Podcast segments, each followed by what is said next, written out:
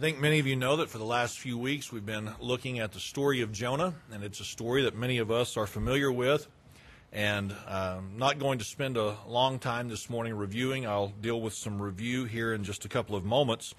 But this morning, I think for all of us who are licensed drivers, most of us have a fairly decent working knowledge of of a car and things that are expected of a car and things that would be expected of us as it relates to the car. Most of us have an idea as to what's going on, I hope, before we get behind the wheel. Would you agree? Okay. So I'm going to mention just a couple of basic things that you and I are aware of. And if these are new to you, I would encourage you to surrender your driver's license. Okay? If you're not aware of this, if you don't know this to be true, then I would ask you to please not drive uh, anytime in the near future. I trust you know this that if you leave your keys in the ignition, you get out of your car and you lock your car, you will have just locked your keys in the car. If you've ever done such a thing, you know the frustration that that can lead to it can cause you to stand there looking at your car like, how did this just happen? Though you really don't want anyone to answer the question. How, how did I just do that? Well, you really want to know? No, I don't. Okay, okay, all right. Uh, if you've ever locked your keys in the car, you know that it can be very frustrating. You know that it can be very time consuming. You know that there are just several headaches that can be created because of our lapse in thinking and thus locking the keys in the car. All of us know this that it requires fuel to make our cars get up and down the road. So we understand what that little gauge is for on the dash. It's an indicator that lets us know while the tank was once full, well, you've used about a quarter of your tank. Well, now you've used about a half a tank. Now we're down to a quarter of a tank left, and, and now you're empty. At some points, you need to find a gas station and fill up. We understand that, correct? All right, we understand that. We know that to be true. And if you've ever run out of gas, you know how frustrating that can be. It's almost as frustrating, and or maybe more frustrating. I don't know, uh, depending on the circumstances. But it can be almost as frustrating as locking your keys in the car. And, and so we know, okay, if we're beginning to get low on fuel, let's stop somewhere and let's fill back up so that we can continue on down the road. I think all of us this morning would agree that the statistics have been uh, gone over many, many times, and it's been proven over and over again that seatbelts save lives. And it's a good thing, and it's a beneficial thing, and it's a, it's a helpful thing for you to get in and to buckle up. And so here are just a few things that we know about cars. It's not good to leave your keys in the ignition if you're going to get out and, and lock the doors. We know that you need to keep some fuel in it if you want to keep going up and down the road. And we understand this, that as you're driving up and down the roads, you probably need, you probably ought to have your seatbelt on. You, you knew all of this, correct? I, I, hope none of you are sitting here saying, you know, I, I, I didn't realize that. Now, I say that for a reason. We know those things, do we not? Get the keys out of the ignition before you lock it up. Make sure there's plenty of fuel. And while you're driving down the road, have the seat belts on. We know all that, yet you know what every car is equipped with? Reminders of all three of these things. Now, think about that for just a moment. You don't have to be very old to figure out, especially if you were watching mom or dad deal with this. You know, if you saw mom or dad lock their keys in the car, you figured out pretty quick this is a good time for me to shut up. I don't need to say anything to dad and mom like, what's going on, dad? Okay, see, we learn real quick. Don't do that. And yet, Ford, Chevrolet, Dodge, Lexus, Mercedes, every one of them. You know what happens if you leave your key in the ignition and you get out of the car and the door is open? You will hear some kind of a chime, some kind of a ding, something trying to get your attention to remind you your keys are in the ignition. Every car, at least in the last 20 years, I would suspect, has some kind of a little light that comes on when you begin running low on fuel. Our cars not only have a light that come on, there's this little chime and this little ding that says you're getting low on fuel. It's time to fill back up. You think I don't know that? Well, I mean, statistics prove sometimes people need help reminder, you being reminded. And nowadays, it used to be that the seatbelt alarm would eventually stop after a few times. But again, at least in our cars, I don't know how to bypass it. I don't know how to get around it. You know what our cars do? They chime and they chime and they chime and they chime until you get the seatbelt on. It'll just keep chirping. It'll just keep making the sound that it's been programmed to, to, to make, and, and, and it's saying, don't forget, don't forget, don't forget, don't forget, you need your seatbelt on. I know that. I, I know you know that, would say the car manufacturers. But we're trying to get your attention because you're not acting upon that which you know. We know you know about keys in the ignition and fuel in the tank and all that other stuff, but see, you're not acting upon what you know. So, to try to help you, we're giving you some reminders. Now, here's the amazing thing with the knowledge that we have and the reminders that have been given, you know what you and I still have the right to do? To ignore every bit of it. Yes, I hear that chime. Yes, I understand that the keys are in the ignition. You and I have the ability and you and I have the freedom to block out that chime and to block out what we already know and do exactly what we want to do. You and I have the freedom to hear that chime go off in our car and to see that light come up indicating we're low on fuel. We have all the freedom we want to ignore what we know already and what the car maker is reminding us of, and we can keep on driving till it spitters and sputters and eventually dies on the side of the road. We can do it. And if we want to get in our car and we want to start that car and we want to put it in drive and we want to take off down the road without buckling up, we can ignore every report and every statistic ever given, and we can ignore every bell and every chime. We can ignore every bit of it and drive as fast as we want to drive up and down the road. But here's what we've got to re- recognize, and here's what we've got to be mindful of this morning.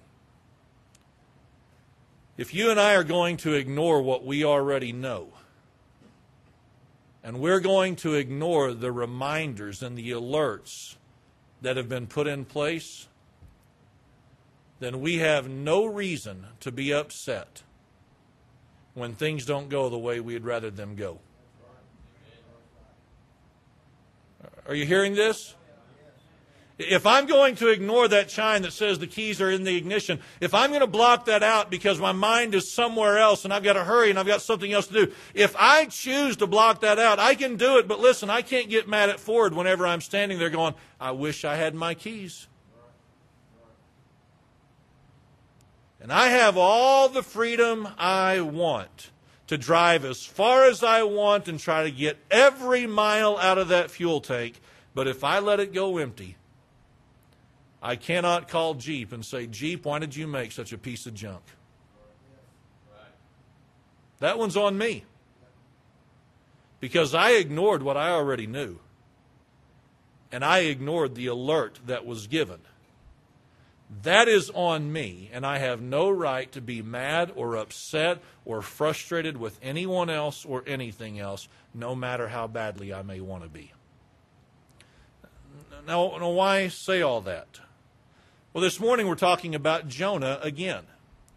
And what did God call Jonah to do? Well, God called Jonah to go to the land of Nineveh and to preach a message of judgment that in 40 days God was over, going to overthrow them and God was going to destroy them. And, and we've talked about this extensively, how that is not what Jonah wanted to do. Jonah heard this call and Jonah sensed this call. Jonah knew exactly what God's will was. God said, I want you to go to the land of Nineveh and to preach this message. Nineveh was to the east, and what was Jonah determined to do? Jonah was determined to get as far away from God's call in his life. He was going to go down to Joppa. He was going to get on that ship. He was going to pay the fare thereof, and he was going to get to Tarshish. As I mentioned several weeks ago, he was going to get as far away from God as he possibly could. I want to ask you something, and you just answer this in your mind. You don't need to answer this out loud, just answer this in your mind. But Jonah was a child of God, was he not? Well, of course he was.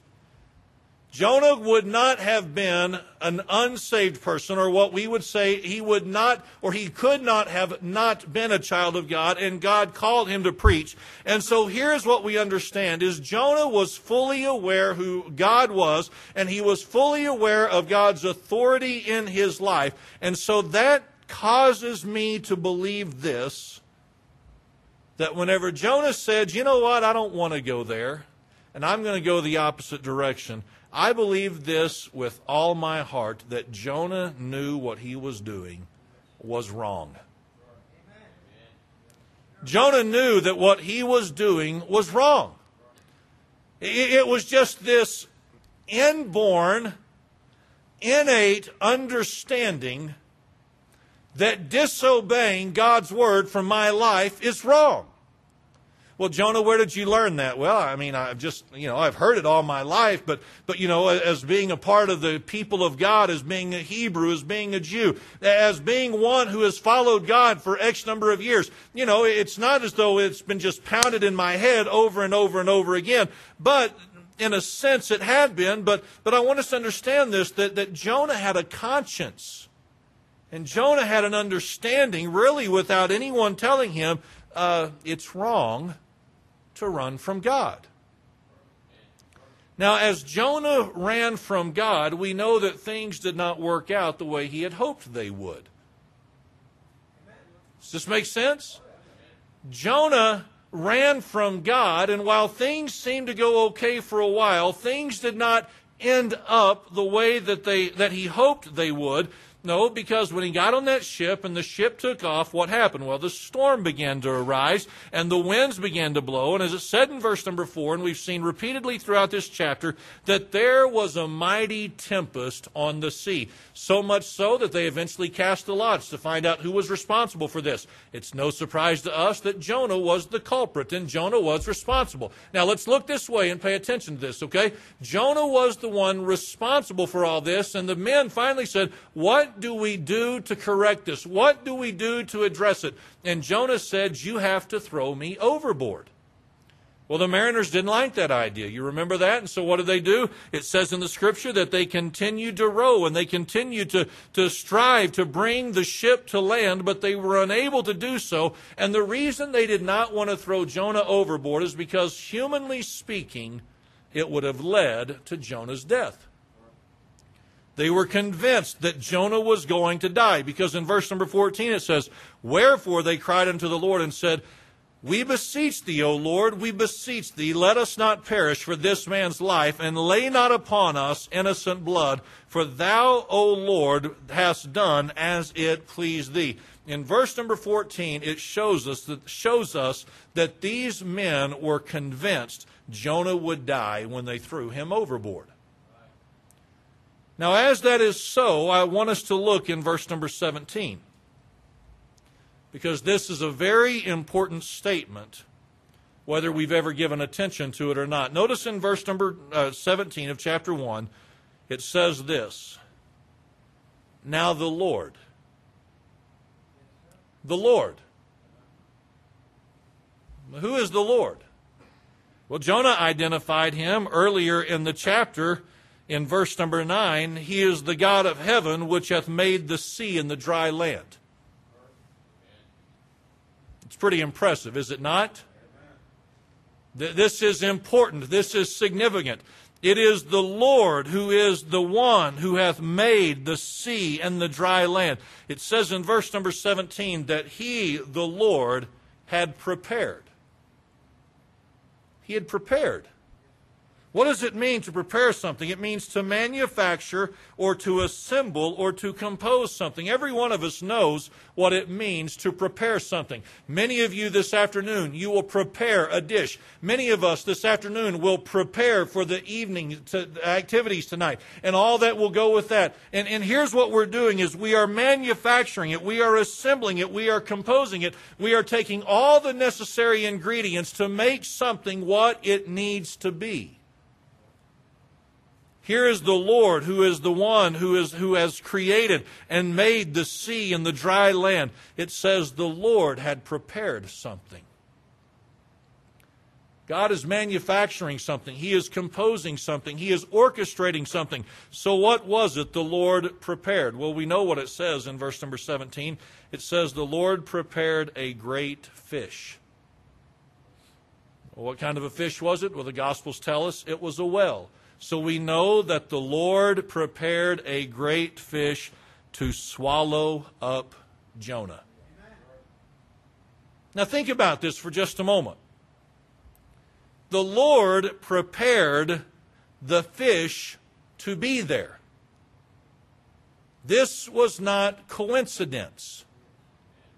This was not amazingly bad luck for Jonah.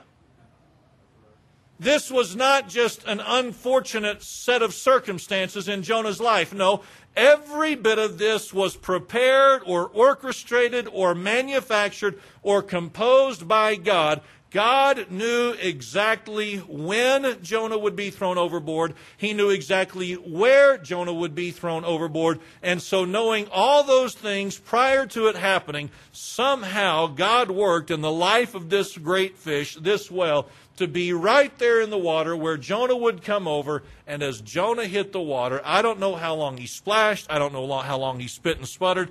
I don't know, but I know this. There was a fish waiting on him. And it wasn't waiting on him just to scare him, to play with him, or to give him some kind of crazy experience says in verse number 17, the Lord prepared the fish to swallow him. Now, friends, that's an amazing God. That He can prepare a fish to be in the right place at the right time with the right measure of hunger, ready to open up and to swallow at just the right moment. And we're going to look at this more next week in chapter 2 and what all took place in those days that it says Jonah was there. But I want us to think about this question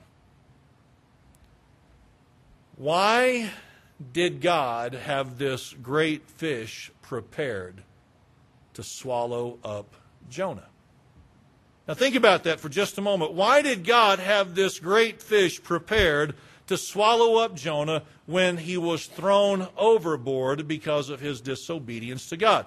Well, here's what we have to conclude if we'll be honest about the scripture and the flow of things. Here is what God was striving to do God was striving to get Jonah's attention. See, if God was striving to take Jonah's life, the storm could have done that. Does this make sense? The mariners knew for sure whenever we throw him overboard, he's a goner. He's a dead man. He'll not ever survive this. So if God was simply seeking to judge Jonah by taking his life, then the storm could have done that and the fish would not have been needed. See, as God prepared this great fish to swallow up Jonah, God was not doing this to destroy Jonah, but rather he was doing this to try to get his attention. Jonah, this is a bell. Jonah, this is a chime. Jonah, this is a light. Jonah, this is some kind of an alert. Jonah, I am doing what I can to get your attention. Again, I want to stress this. If God was done with Jonah, Jonah would have died in the belly of the well. But again, the belly of the well would have never been needed to cause Jonah to die. See, here is God's effort one more time. Ding, ding, ding, ding, ding, ding, ding. Jonah, I want your attention. Jonah, you have been through the storm and that did not get your attention. Jonah, you've been cast into the water and I still don't have your attention. So, Jonah, you are now in the belly of the well. Do I have your attention yet? We know that this did get Jonah's attention. Three days later, Now, think about this. God has done at this point everything he can to get Jonah's attention.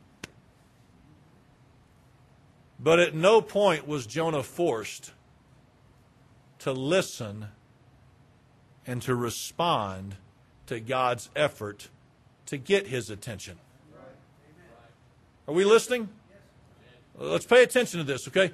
At no point was Jonah required to respond to God's effort to get his attention. See, Jonah had already rebelled, and Jonah was already angry with the fact that he had been called to do such a thing, to go to the people of Nineveh. So the fact that he had already rebelled showed he could do whatever he wanted. So whenever God gave this last ditch effort to try to get his attention with this well that had swallowed him, Jonah had every right to say, No, God, I still will not surrender.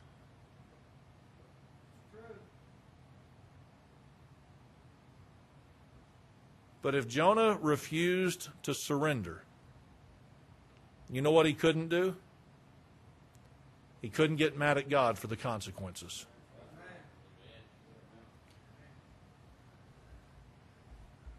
If Jonah decided to die that day or in that time frame in the belly of the well, he, he couldn't have been mad at God about that. Because he already knew what he was doing was wrong. It's, it's not as though somebody had to tell him and him go, wow, I had no idea. No, Jonah already knew. The belly of the well was just confirmation, buddy, what you're doing is wrong. But if Jonah decided even at that point, you know what, I am not doing what God wants me to do, he had the right and he had the freedom to do it, but he had no right and he had no freedom to be mad at God for what it would cost him eventually. See, here's God trying to get Jonah's attention. And Jonah has a, a point now, a very pivotal point in his life. Will I surrender to the alert and to the alarm and to, to God's effort to try to get my attention? Am I going to surrender to that? Or, or am I going to be so stubborn and bullheaded and ridiculous that I will be consumed with everything else and not listen even if it destroys my life. Now, think on that for just a moment. For this reason. Last week I said every one of us struggle with selfishness, correct? Every one of us struggle with selfishness. I don't want to identify with Jonah, but I can to an extent. I, am selfish like Jonah is selfish.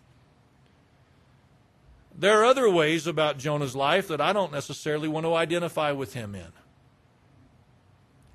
I don't want to identify with him in disobedience. But I do. You probably don't. But I do. See, think about it. Here, here's what happens in my life. And, and, and if this doesn't happen in your life, please just feel sorry for me and pray for me, okay? But here's what happens in my life. There are times that God says, okay, Kyle, I want you to do this. Well, Lord, you know my flesh. You know my desires. You know my ambitions. You know my dreams. You know my wants. And, and, God, you know that what you have just told me to do or what you've just asked me to do, God, you know that that does not fit in with my plans. Now, wouldn't it be wonderful if your preacher could stand before you and say, However, every time I have quickly submitted to God's will? It'd be wonderful if your preacher could say that, but guess what? He can't. So, what have I done? Well, on more than one occasion, I've run from God's will in my life. Listen, I, have run from God's will in my life. I didn't physically get on a boat and try to go the opposite direction of what God wanted me to do, but I decided I will not do what God wants me to do. Have you ever been there? Okay, it, it, happens to most of us. Now, I don't know if you would say this is true of your life, but I think you should if you're honest. But, but here's what I know is true of me that whenever I disobey God's will for my life, I know I'm doing it. Just like I know, don't leave the keys in the ignition. Just like I know, don't let it run out of gas. Just like I know I need to buckle up. The same principle is true whenever I begin to run from God's will in my life. I know that what I am doing is not good, it is not right, and it is not best for my life. I know it. and here's what happens. Not only do I have to deal with my own personal conscience, I have to deal with God's efforts to try to get my attention. Because here's what God does He begins to bring things my way to try to point out where I'm wrong, though I already know I'm wrong.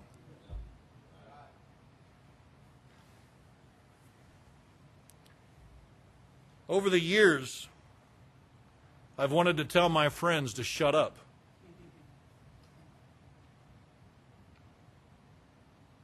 Because God was using them to chime. Hey, Kyle, you know, we're just talking. What, what's going on? Ah, you, ah, you know, and, and you know, they would respond with something like, "Well, what do you think?" or, or, or "How do you feel?" and and, and they don't even know what they're doing. But God's using them to say, ding, ding, ding. Hey, you already know you're running, Kyle. Now, I, I, listen, I'm trying to get your attention. Your friend is saying exactly what you need to hear. The question is whether or not I'll respond. There have been times over the years I've wanted to tell Susie to shut up.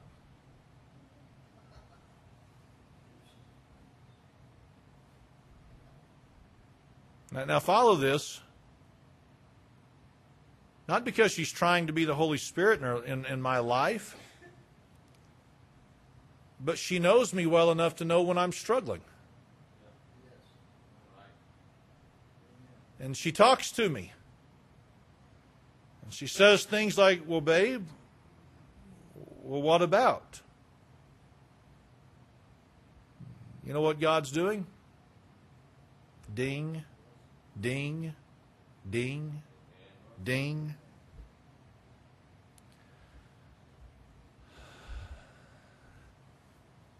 And there have been times in my life I've wanted to say that still small voice isn't so still and so small right now. Have you ever had that still small voice?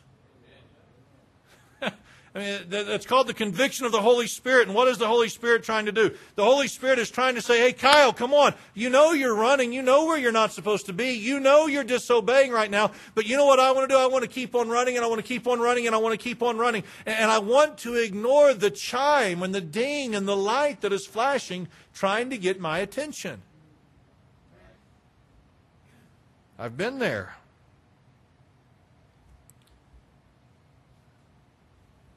I've sat in the pew sometimes, though not as often as I'd like to. And I've heard a message preached. And it was like the Lord said, Kyle, this one's for you. This one's for you. This one isn't for anyone else. Well, it may be for someone else, but we're not worried about them now, Kyle. We're worried about you. Well, Lord, I, I didn't come to church today to get convicted. Well, see, that, that's, that's really none of your business because what I've done is I've prepared a great sermon to swallow you up. You're not going to be able to get out of this one. You're not going to be able to say, well, brother so and so really needed that one, or sister so and so, she really needed that one. No, no. See, I perfectly prepared for that preacher to come in not having any idea what you're dealing with or any idea what you're struggling with, and they're going to say some things not having any idea that you're the one right now. And, and here's what I'm doing I am trying to get your attention through the preaching of the Word of God in this particular service. Ding, ding, ding, ding, ding. You know what God's trying to do? He's trying to get my attention because, Kyle, you are running. Kyle, you are not submitting. Kyle, you are not doing what you know you ought to be doing. Kyle, you are living in disobedience to me, and I am trying to do everything I can to get your attention. Now, I've tried to be careful in how I word this, but I do believe this to be true. If it's happened to me, it's happened to some of you. You know exactly what I'm talking about. You know what it's like to come to church and hear a message you didn't want to hear. That is not what you wanted the Sunday school teacher to say. That is not what you wanted Brother Kyle to say. That is not what you wanted the guest preacher to say. That is not at all what you wanted. Yeah, but that's exactly what we needed. And you didn't want your wife or your husband or your kids or your friend to say that, but the Lord used them to say exactly what needed to be said. It's happened to every one of us. Now, please understand this that as God seeks to get our attention, as we run from Him in rebellion, and as we run in disobedience, as God seeks to get our attention, we never have to surrender to Him. We don't have to. I can continue to live in rebellion, and you can continue to live in rebellion. If you want to continue to do your own thing, you can continue to do so, and I can continue to do so. Every one of us have the freedom to ignore every effort by God to get our attention. But let's not lose sight of this fact. When the consequences come, we have no right to be upset at anyone else but ourselves for what has happened.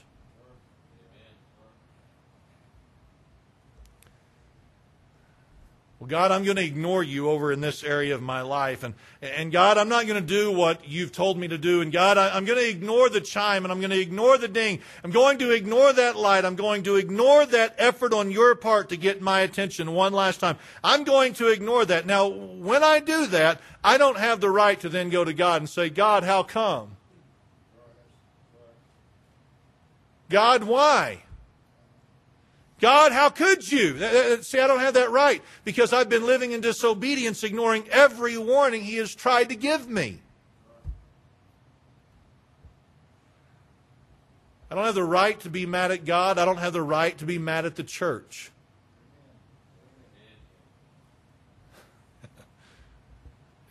It's not my right because I ignored everything that God was doing to try to get my attention. I don't have the right to get mad at fellow Christians because of my unwillingness to acknowledge God's effort to get my attention. See, if I am going to ignore God's effort to get my attention, if you choose to ignore God's effort to get your attention, whatever the effort was, when the consequences come, the only person that we can be upset with is ourselves because we brought it on ourselves.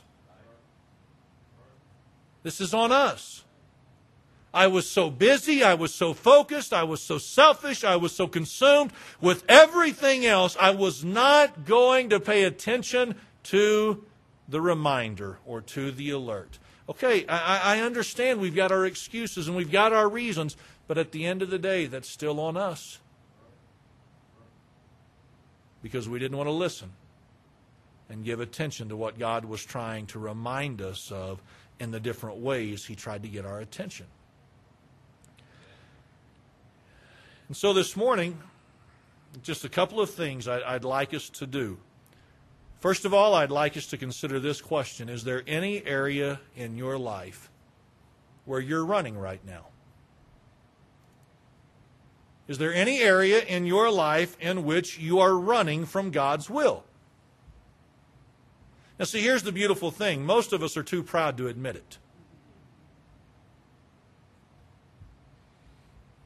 We don't even admit it with our closest of friends because we don't like the accountability. So if I act like I'm not struggling and if I act like I'm not running, then no one can ever call me on the carpet on this issue. But here's the struggle we cannot get away from ourselves. We absolutely cannot get away from ourselves. And so what that means is this. We can sit here this morning and we can look all churchy in our appearance and we can sound all churchy in the things that we say and the things that we do. But in our heart of hearts, we know this. Listen now, we know whether or not we are living in obedience to God's will for our life. And we know whether or not we're running right now. In what area of life? In any area of life. Just a few weeks ago, man, just a few weeks ago, I was running.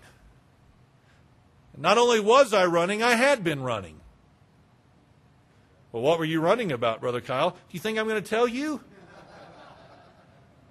I mean, that's where the pride kicks in. I'm not going to tell you where I was running.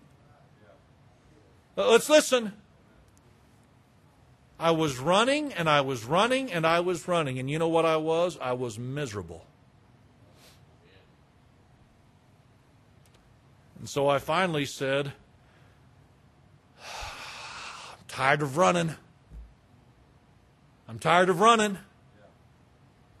This isn't near as fun as I thought it would be.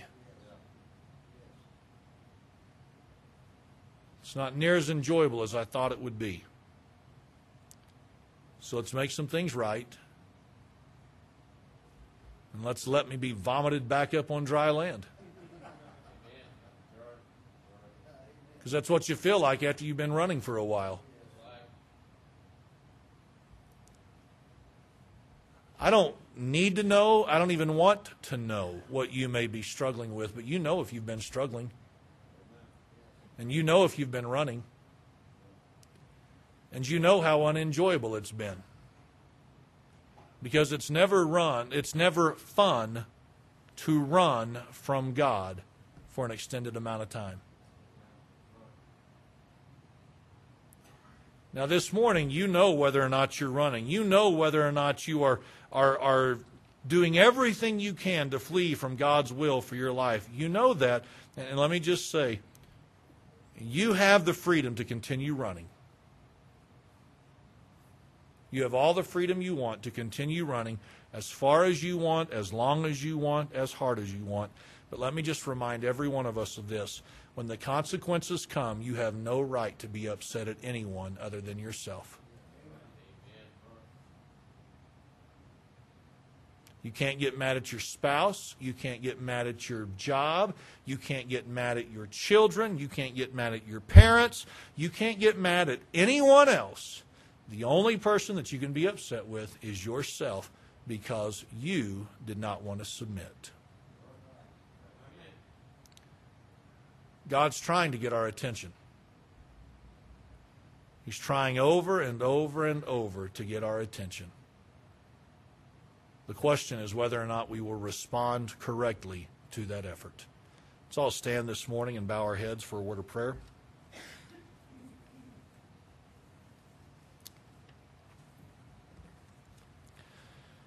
Fathers, we come to you this morning in prayer. Lord, I think every one of us knows the feeling of running and trying to get away